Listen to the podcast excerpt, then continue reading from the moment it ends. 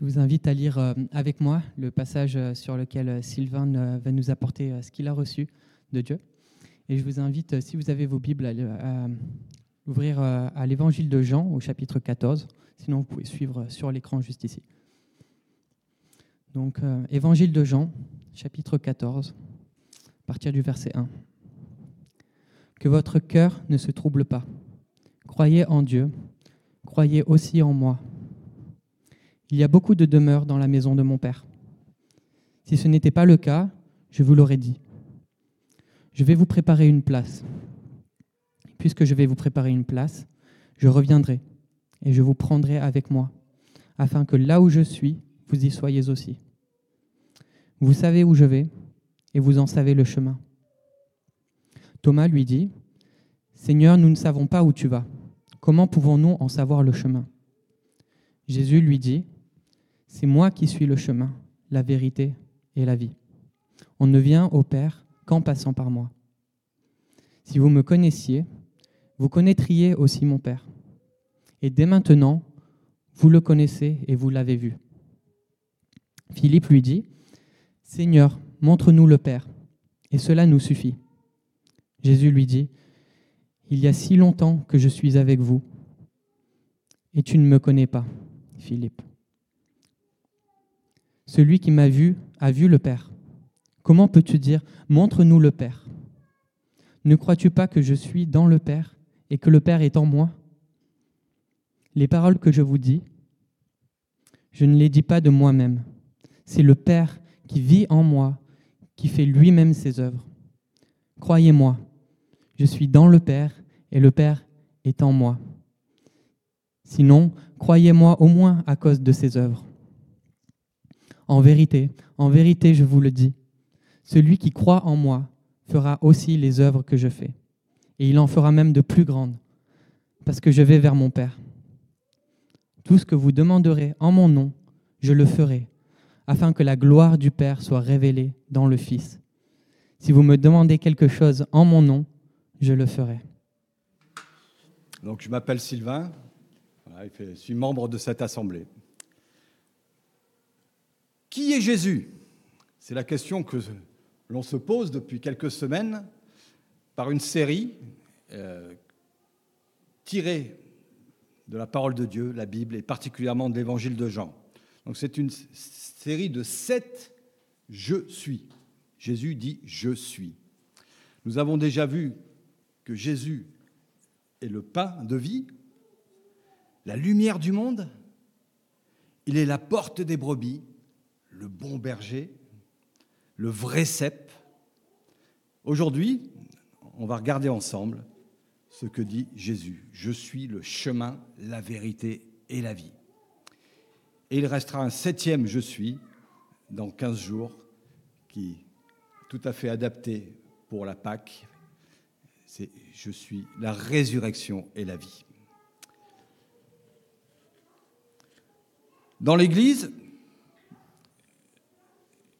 j'ai à plusieurs reprises vécu des séparations. Je m'explique. Des départs d'un pasteur, d'un ancien, d'un responsable, de frères et sœurs très chers qui étaient, vraiment utiles et qui avaient un ministère euh, vraiment important dans l'église locale.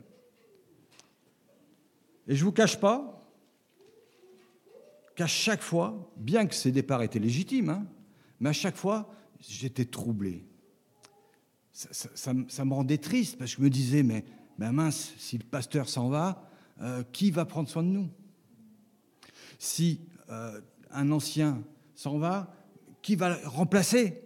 Si un, frère ou une sœur qui, s'occupe des enfants, mais qui, comment on va faire? Ça, perturbe, ça trouble, ça crée des craintes. Et souvent, c'était des départs vraiment légitimes soit peut-être un départ en retraite, un, départ parce que quelqu'un part en mission, ou alors, comme nous l'avons vécu ici, en implantation d'église. Donc c'est vraiment super. Mais néanmoins, pour ceux qui restent, ça trouble, ça perturbe. Et en plus, j'ai toujours eu l'impression que ceux qui partaient, ben, c'était la crème, c'était les meilleurs.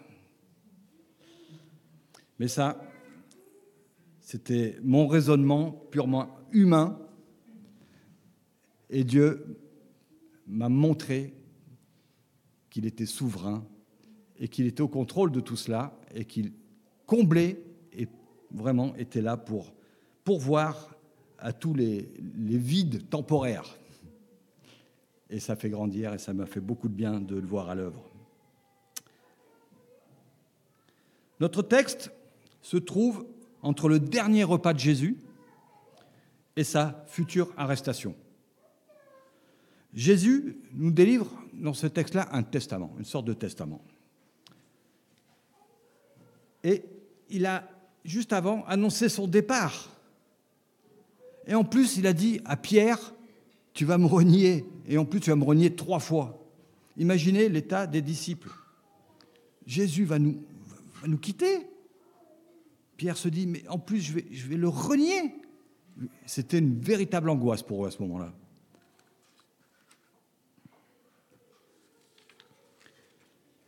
C'est pourquoi Jésus commence à dire dans ce texte que votre cœur ne se trouble pas.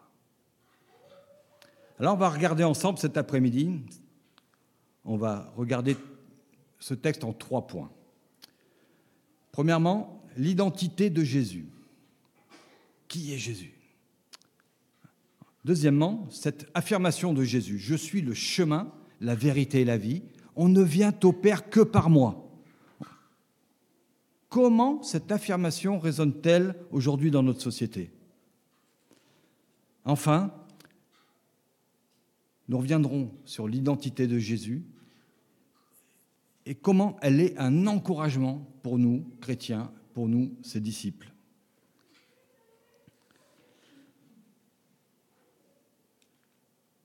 Regardons ce premier point, l'identité de Jésus au travers des interrogations des disciples. Je ne sais pas s'il vous est déjà arrivé de passer beaucoup de temps avec quelqu'un et en fin de compte, ne pas vraiment savoir qui est cette personne. Quelle est son histoire? Et en y réfléchissant, lorsque j'étais au service militaire, j'ai passé de nombreux mois à côtoyer des, des collègues 24 sur 24, 7 jours sur 7. On mange ensemble, on dort ensemble, on fait tous les exercices ensemble, on souffre ensemble, on a des bons moments de rigolade ensemble aussi. Et j'étais, je pense, à cette époque-là, j'étais capable, dans un dortoir, tout feu éteint, de reconnaître chacun à son ronflement particulier. Mais en réalité, je n'ai pas vraiment l'impression, il n'y en a qu'un, il y en a qu'un que j'ai revu après, mais sinon, je n'ai pas vraiment l'impression de les connaître intérieurement. Quelles sont leurs valeurs? Quelle est leur histoire? Les disciples ont passé trois ans avec Jésus et j'ai l'impression qu'ils sont dans cette même situation. Ils ne savent pas qui est Jésus.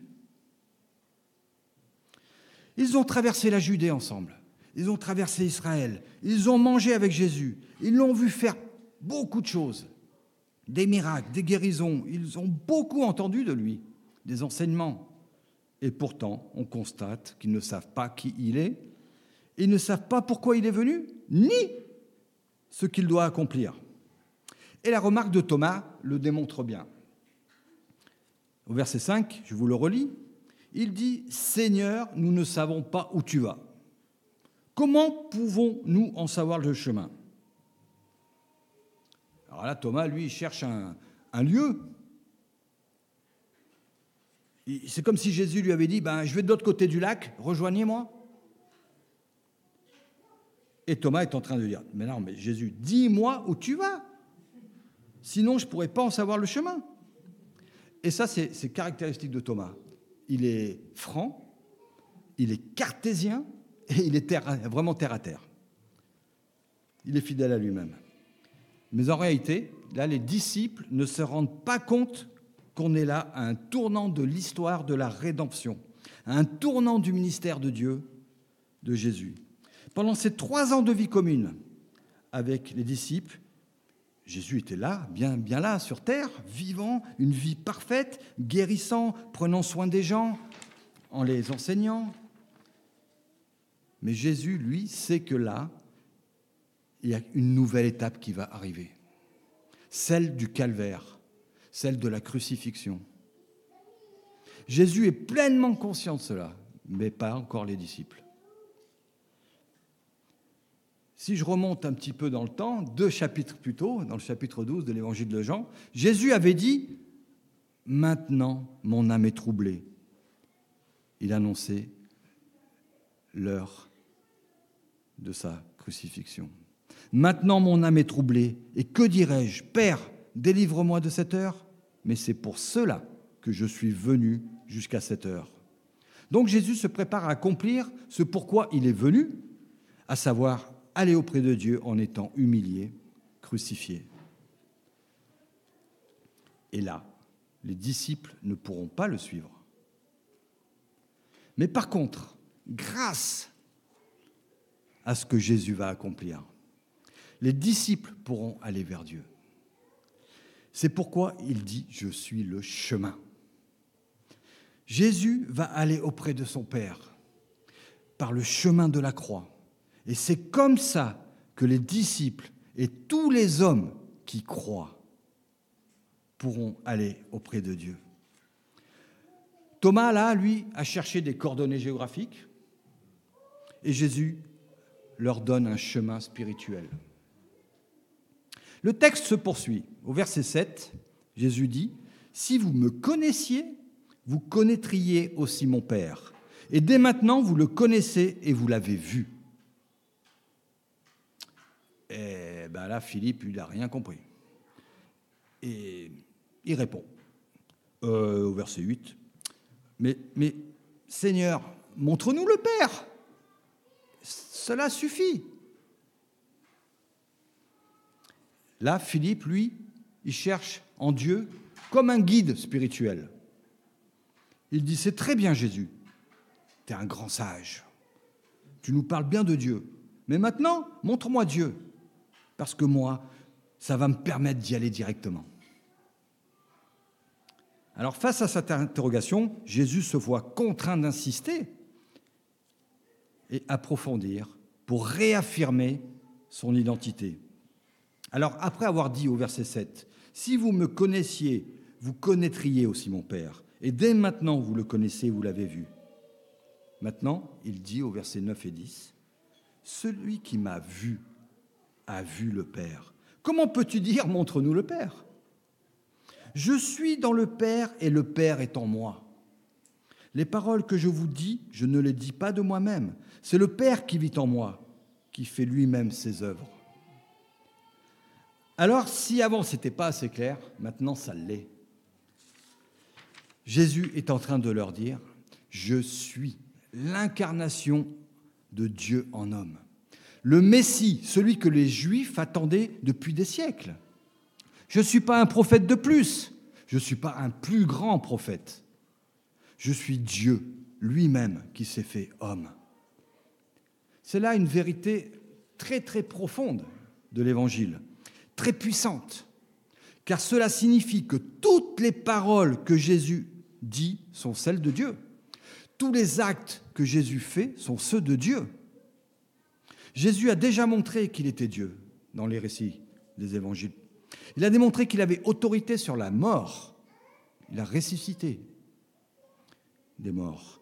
Il avait autorité, il a autorité sur les lois physiques. Il a multiplié les pains, il a apaisé la tempête. Mais là, c'est très clair. Il affirme qu'il est Dieu.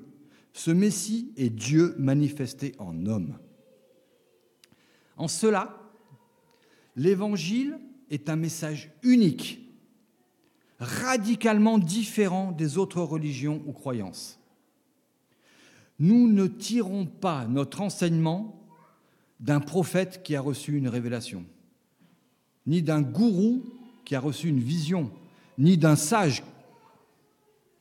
Nous tirons notre enseignement de Dieu lui-même, qui se révèle et rejoint les hommes en vivant parmi eux.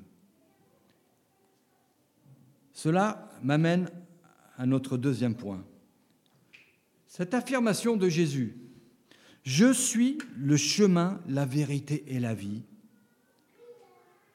Nul ne vient au Père que par moi, ou on ne vient au Père que par moi. Comment ça résonne dans la tête de nos contemporains? Est-ce que vous leur avez déjà posé la question? Comment ils réagissent à cette parole? Voici quelques réponses que j'ai déjà entendues, hein, mais certainement vous aussi. Oui, ouais, Jésus, c'est un gars bien. Hein. Mais là, là, il devient un peu arrogant. Il est un peu exclusiviste. Comment pourrait-il être le seul qui conduirait vers Dieu? D'autres diront Ah ouais, vous avez certainement une part de vérité. C'était vraisemblablement un sage, un prophète. Mais que ce soit Dieu, et puis que ce soit seulement par Jésus qu'on peut accéder à Dieu, là c'est un peu trop fort. Vous savez, cette affirmation de Jésus, je suis le chemin, la vérité et la vie, on ne vient au Père que par moi. Cette affirmation, c'est la plus grande objection que l'on fait au christianisme. Et il faut être honnête, c'est vrai que cela peut paraître un peu arrogant,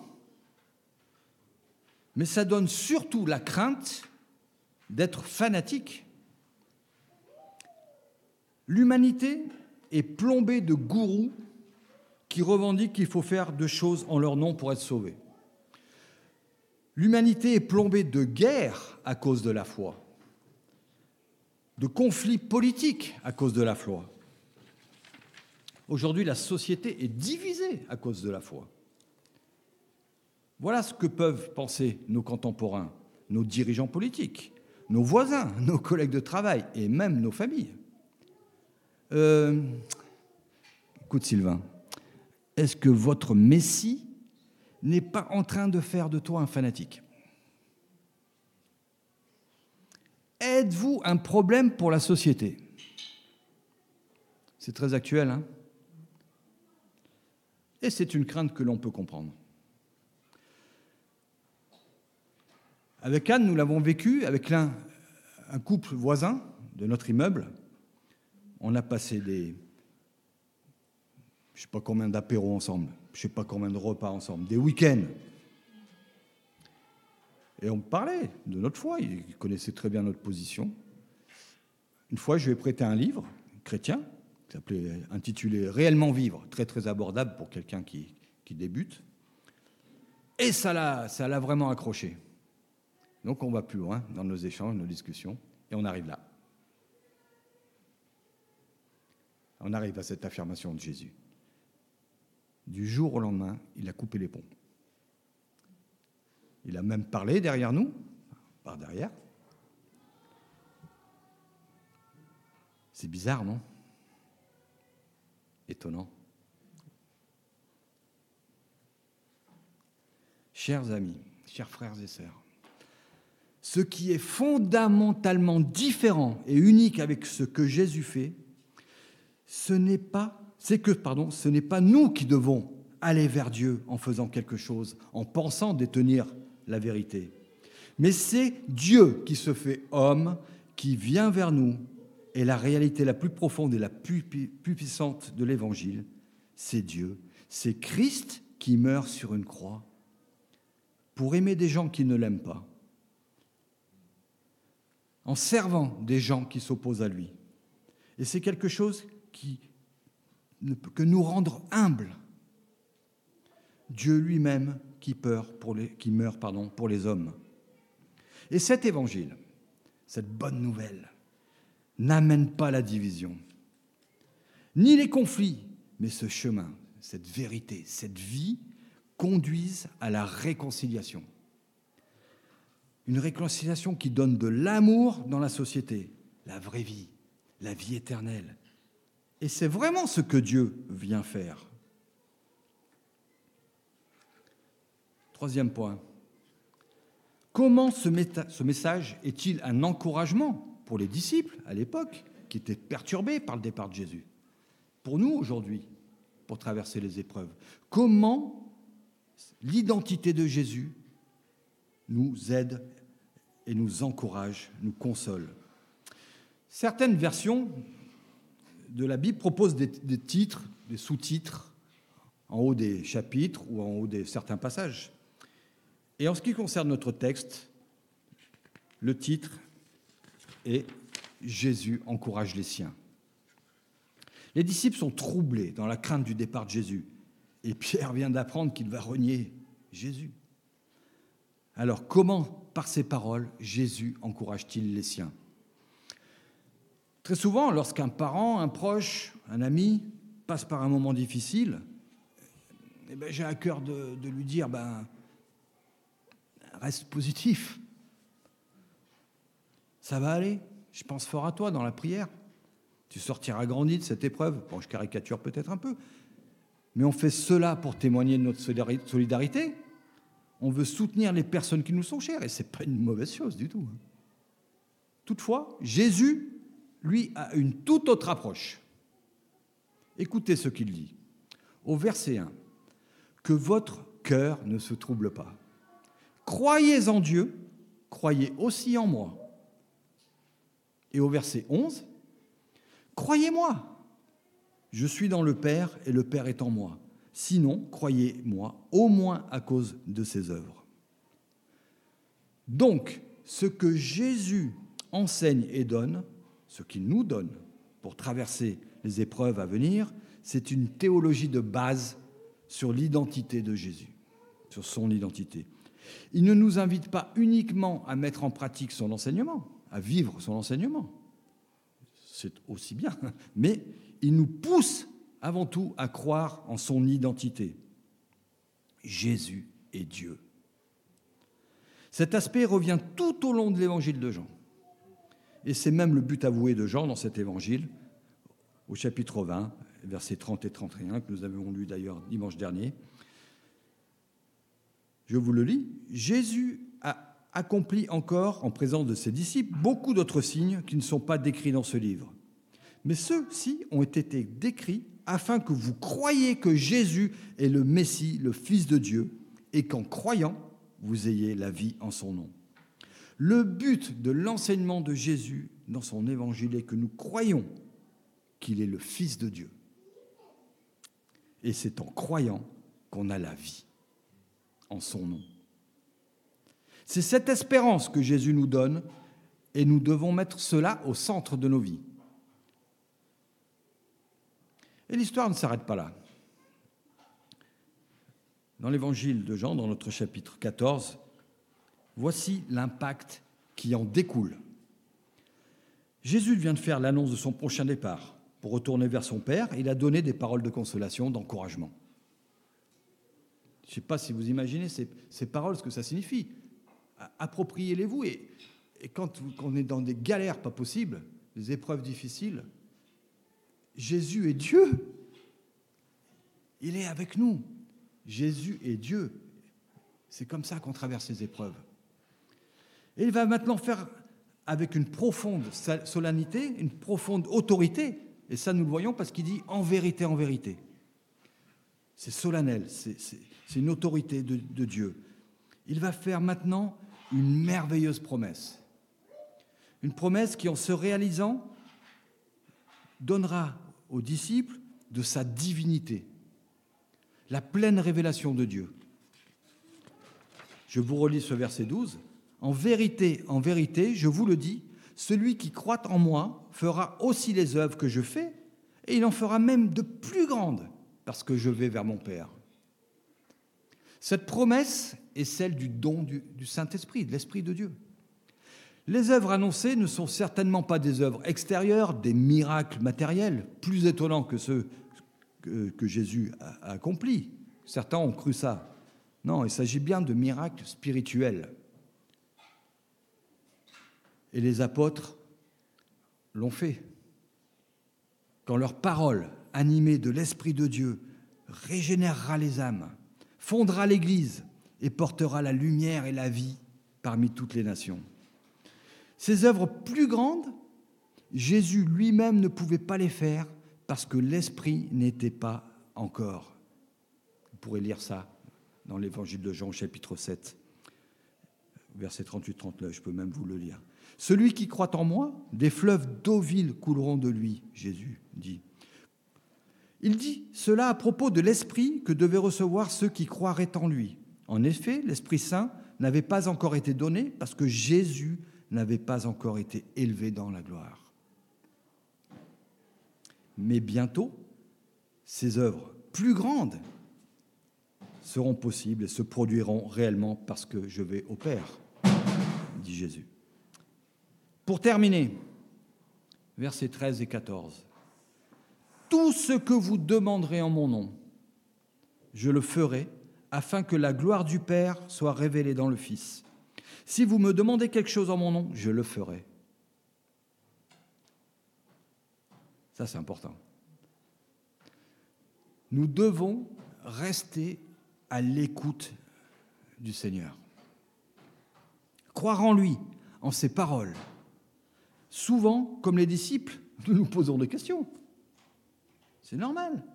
Le Seigneur est toujours prêt à y répondre. Dans sa grâce, pleine de douceur, de patience, nous avons tout en lui. Il nous donne un accès auprès du Père. Et s'il est lui le chemin et que nul ne vient au Père que par lui, il nous invite à demander en son nom. Quoi que vous demandiez en mon nom, je le ferai, afin que le Père soit glorifié dans le Fils. Là, on comprend bien qu'il ne s'agit pas de demander quelque chose pour notre propre satisfaction, mais demander des choses dans le but que le Père soit glorifié dans le Fils. Parce que nous sommes associés à Christ, nous sommes liés à lui. Et nous vivons de sa vie. Alors, faut pas avoir peur. Il faut pas avoir peur d'accéder à ce trône de grâce et attendre la réponse qu'il veut nous donner. Ça, c'est une ressource merveilleuse. Celui qui croit que Jésus est Dieu, il est actif. Il porte beaucoup de fruits. Il est au bénéfice de nombreuses et d'innombrables promesses qui sont rattachées. Je conclus. Alors là, je vous dis tout de suite, si j'ai réussi à vous endormir ou si j'ai parlé trop vite, il faut retenir ce que je vais afficher. Bien, je à l'envers, pardon. Premièrement, Jésus révèle qu'il est Dieu. Ses paroles et ses actes sont de Dieu, sont ceux de Dieu. Deuxièmement, la déclaration que Jésus est le chemin, la vérité et la vie, c'est indissociable ces trois mots-là. On ne vient au Père que par lui. C'est certainement une déclaration exclusive, mais qui apporte l'inclusion sociale, l'amour et la réconciliation dans le monde. Et troisièmement, notre espérance, c'est de mettre notre confiance, notre foi en Jésus et en son identité et en son œuvre. Et en cela, nous avons la vie à laquelle sont rattachées de nombreuses promesses, bénédictions. Et nous porterons ainsi beaucoup de fruits, restant à son écoute, guidés par son esprit. Le Saint-Esprit, c'est le GPS.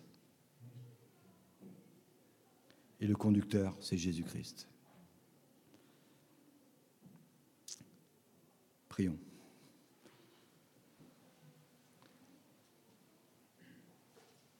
Notre Père, nous voulons affirmer que Jésus-Christ est Dieu. Merci pour cette grâce incommensurable que tu nous as faite de venir vivre au milieu de nous, d'avoir volontairement donné ta vie à cause de mes péchés. Merci pour ton pardon. Merci pour ma justification. Merci parce que tu, tu n'en es pas resté là, tu es ressuscité d'entre les morts. Tu es vivant.